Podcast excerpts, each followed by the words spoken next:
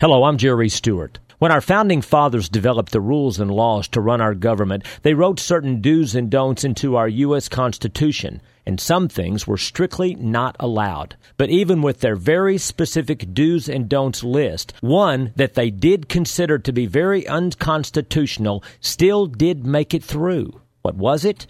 In a moment, you will know because you are there. In February of 1913, our U.S. Congress passed the 16th Amendment to our Constitution, making something previously very illegal suddenly legal. What is it?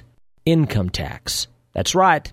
Except for a very short period after the Civil War, prior to 1913, taxes on a person's income were deemed illegal. Why? Article 1, Section 8 of our U.S. Constitution says that Congress has the power to impose taxes on, quote, duties, import, and excises, but only if these taxes are uniform throughout the United States. In simple words, you must tax all citizens evenly, which income tax does not do. Now, if our founding fathers and all their wisdom were so opposed to this idea of taxing income, just how did it become law anyway? Well, in 1911, a professor, Edwin Seligman, wrote a book entitled The Income Tax. In his book, Professor Seligman promoted the idea of an income tax. And his view was that this tax on income was quite compatible with a free society if two things were kept in check.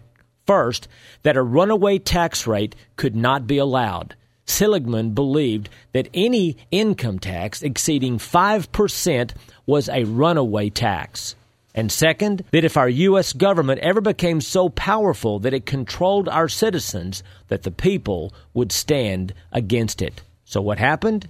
In 1913, our U.S. Congress passed an amendment to our Constitution, the 16th Amendment, that said simply this Congress shall have the power to lay and collect taxes on incomes from whatever source derived. And that was it. On that day, in February 1913, income tax in the United States was born. So, whatever became of the checks and balances of the income tax theory by Professor Seligman?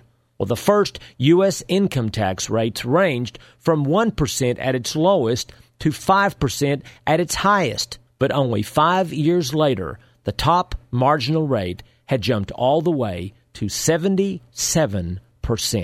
And as to this idea that the American people can keep in check our U.S. government from growing so big that it swallows us up, look around. We have already been swallowed.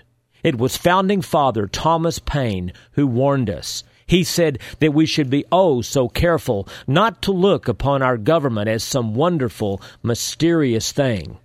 He finished with these chilling words When people believe that illusion, then excessive taxes are obtained. Did you just feel the chill? It comes on me every April the 15th. But even after, the chill never quite goes away. What about you? I'm Jerry Stewart, and now you know the story of the unconstitutional income tax because you are there.